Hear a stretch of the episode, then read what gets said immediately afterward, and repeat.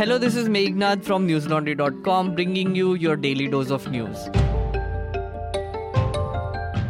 Today is Thursday, March twelfth, and the big news of the day is about coronavirus, which has been declared as a pandemic. The World Health Organization, W H O, has officially declared coronavirus as a pandemic after the number of cases have reported a thirteen-fold increase outside China. W H O chief Doctor Tedros expressed deep concern and urged countries worldwide to take urgent and aggressive action. Trying to instill optimism and professing the merits of shared action, he said, quote, "We are in this together to do the right thing with calm and protect the citizens of the world," unquote.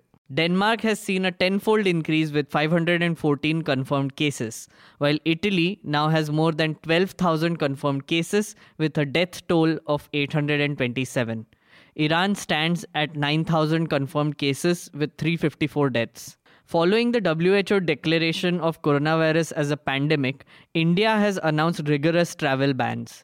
An official statement released by the Ministry of Health and Family Welfare notes that all existing visas except diplomatic, official, U N, international organizations, employment, project visas stand suspended till fifteenth April twenty twenty. This will come into effect from twelve hundred G M T on thirteenth March twenty twenty at the port of departure. This extends to O C I card holders who until now enjoyed visa-free access.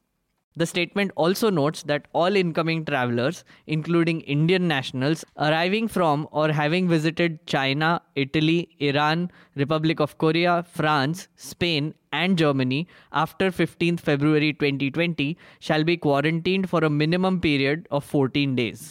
President Donald Trump announced restrictions on travel to the U S from mainland Europe as well. Indian markets witnessed the biggest single-day fall ever in absolute terms, with Nifty ending below the ninety-seven hundred level. Nifty was down eight hundred twenty-five points or seven point eight nine percent. The Sensex was down two thousand nine hundred nineteen points or eight point one eight percent, ending at thirty-two thousand seven hundred seventy-eight. Meanwhile, world markets also continued to tumble. Dow Jones was down one thousand four hundred sixty-five points and entered into bear market territory. This is primarily being driven by widespread pessimism and negative investor sentiment.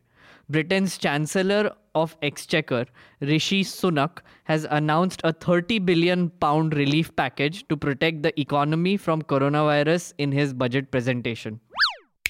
Actor and still aspiring politician Rajinikanth once again created a buzz around his political entry. However, he stalled the announcement about the launch of his party again. Rajinikanth, while speaking to members of Rajini Makkal Mandaram at Leela Palace Hotel in Chennai, commented on the future of his to-be-announced party.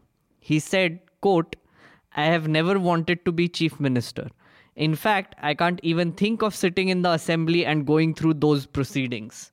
I will be the party chief, and the C M will be someone who is educated, who is farsighted," unquote.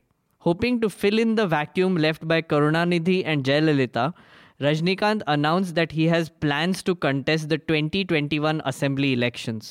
The actor said that he will bring in people with good reputation, include judges and I A S officers, and infuse new blood into politics. He said, quote, "I will be an instrument for this. I have worked in cinemas for forty years, and I hope the name I have earned will help in this." Rajinikanth was seemingly disappointed with his fans and the Rajini Makkal Mandaram. He told them, quote, "A good follower is someone who listens to his leader. A leader who listens to everything his followers say is not a good leader," unquote. Some context for you, dear listeners. It was on December thirty-first, twenty seventeen that Rajinikanth first announced his desire to enter politics. What had been mere hints in his films took actual form on the stage of Raghavendra Kalyan Mandapam as his fans cheered on. He then formed the Rajini Makkal Mandaram and asked them to gather support while he worked on the finer aspects of the formation. However, post that, the actor refrained from giving any details on when he will announce the launch or the members of his party. The Supreme Court inspected the powers of the Uttar Pradesh government to display roadside name and shame posters of those accused of violence, only to conclude that it will not interfere with the Allahabad High Court's order to remove them. A two-judge Supreme Court vacation bench comprising of Justices U U Lalit and Aniruddha Bose said that there is no law backing the decision to display posters. Solicitor General Tushar Mehta, representing the U P government, argued that the posters were to act as a deterrent and were in fact put up following the process of law. The case has been referred to a three-judge bench, with the Supreme Court not putting a stay on Allahabad High Court's order. The two-judge bench directed the Apex Court Registry to put the case file before Chief Justice S A Bobde so that a bench of sufficient strength can be constituted at the earliest to hear and consider the case next week. For the time being, the Uttar Pradesh government will not be removing the hoardings as the case has been referred to a larger bench. The Mizoram government has taken steps to detect foreigners living in the state. In the exercise which started in early February, the state government is identifying unauthorized villages set up allegedly by immigrants from neighboring Bangladesh. The drive comes nearly a year after the state legislature passed the Mizoram Maintenance of Household Registers Bill twenty nineteen that seeks to identify foreigners residing in the state. However, the bill is pending with President Ramnath Kovind for his assent. Rodney Ralte, secretary with the local administration department from South Mizoram, informed that there are around nineteen unauthorized villages in four districts allegedly established by Bangladeshi immigrants. He told reporters, quote, "Strong appeal from civil society groups and student bodies has prompted the state government to carry out the foreigner detection drive. Genuine residents of Mizoram will be asked to return to their parent villages in the state and foreigners will be pushed back to their respective countries," unquote. The official, meanwhile, claimed that the exercise is not akin to the National Register of Citizens, or N R C. He said, quote, "No N R C exercise is being carried out anywhere in Mizoram. The state government is only identifying unauthorized villages and foreigners as per the existing law," unquote. Ralte said the state government has also issued a notification banning developmental activities in all unauthorized settlements and asked churches and non-governmental organizations not to take up any such work. Private details of around nine hundred million people have been exposed after an online database containing information of Whisper app users was left online without password protection. Whisper's core focus is to allow users to anonymously share secrets and has around thirty million monthly active users. Since it was launched in two thousand twelve, people have used it to post confessions and discuss private matters like sexuality, unwanted pregnancies, and domestic abuse. The database contained compromising user details that could potentially be used to identify the person behind a post, including their nickname, location, age, gender, ethnicity, and sexual orientation. It was discovered following an investigation by the Washington Post, with researchers warning that the information could lead to users being blackmailed due to the sensitive nature of the data. Let me give you an example of a confession linked to an exposed account. One of them read, quote, "My son was conceived at a time when I cheated on his father," unquote. Yeah, awkward. This information was not password protected, with Whisper claiming that it was not designed to be queried directly. The database has since been taken down.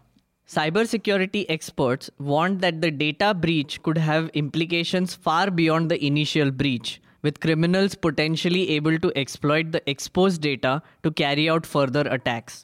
This is not the first time the app has been caught up in a privacy scandal. A two thousand fourteen report by The Guardian claimed that Whisper app was tracking the location of users, regardless of whether or not they opted out of sharing their location data. And now for some stuff from the den of newslaundry dot com. A moratorium has been placed on Yes Bank until April third. Its co-founder Rana Kapoor has been arrested by the Enforcement Directorate and his wife has been brought in for questioning. Read the piece by Vivek Kaul where he outlines the not-so-obvious consequences of the Yes Bank demise. He writes about the unseen effects of the moratorium, which challenges conventional wisdom.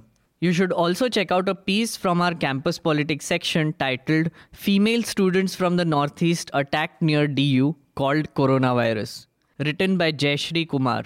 It outlines the ordeal faced by the students and how they feel victimized by the very authorities who are meant to protect them. By the way, if you are a student who wants to report for News Laundry, do write to us on campus at newslaundry dot com. I repeat, campus at newslaundry dot com. Dear listeners, yesterday Sudhir Chaudhary of Z News did a primetime show on the types of jihad, crossing several lines of Islamophobia and bigotry. This is on a day when coronavirus was declared an epidemic and Rana Kapoor of Yes Bank was arrested. Turns out, Subhash Chandra's S L Group, which also owns Z News, had several crores worth of stressed assets with Yes Bank. And Sudhir doesn't want you to know that. This is how corporate influence works on shaping narratives put out by the media. You know what is the solution to this? Support independent media. When you pay, the media will serve you. Not corporates and not governments. You. So become a member of News Laundry by going to our website and clicking on the subscribe button. The starting pack is as less as three hundred rupees a month. Do it already and keep independent media free of external influences. That's all the news I have for you today. Have a great day or a good night depending on where you're listening from. See you tomorrow. All the News Laundry podcasts are available on Stitcher, iTunes, and any other podcast platform. Please subscribe to News Laundry. Help us keep news independent. To catch all our podcasts on news, pop culture, current affairs, and sport, visit newslaundry dot com. Follow us on Facebook, Twitter, and Instagram, and subscribe to our YouTube channel.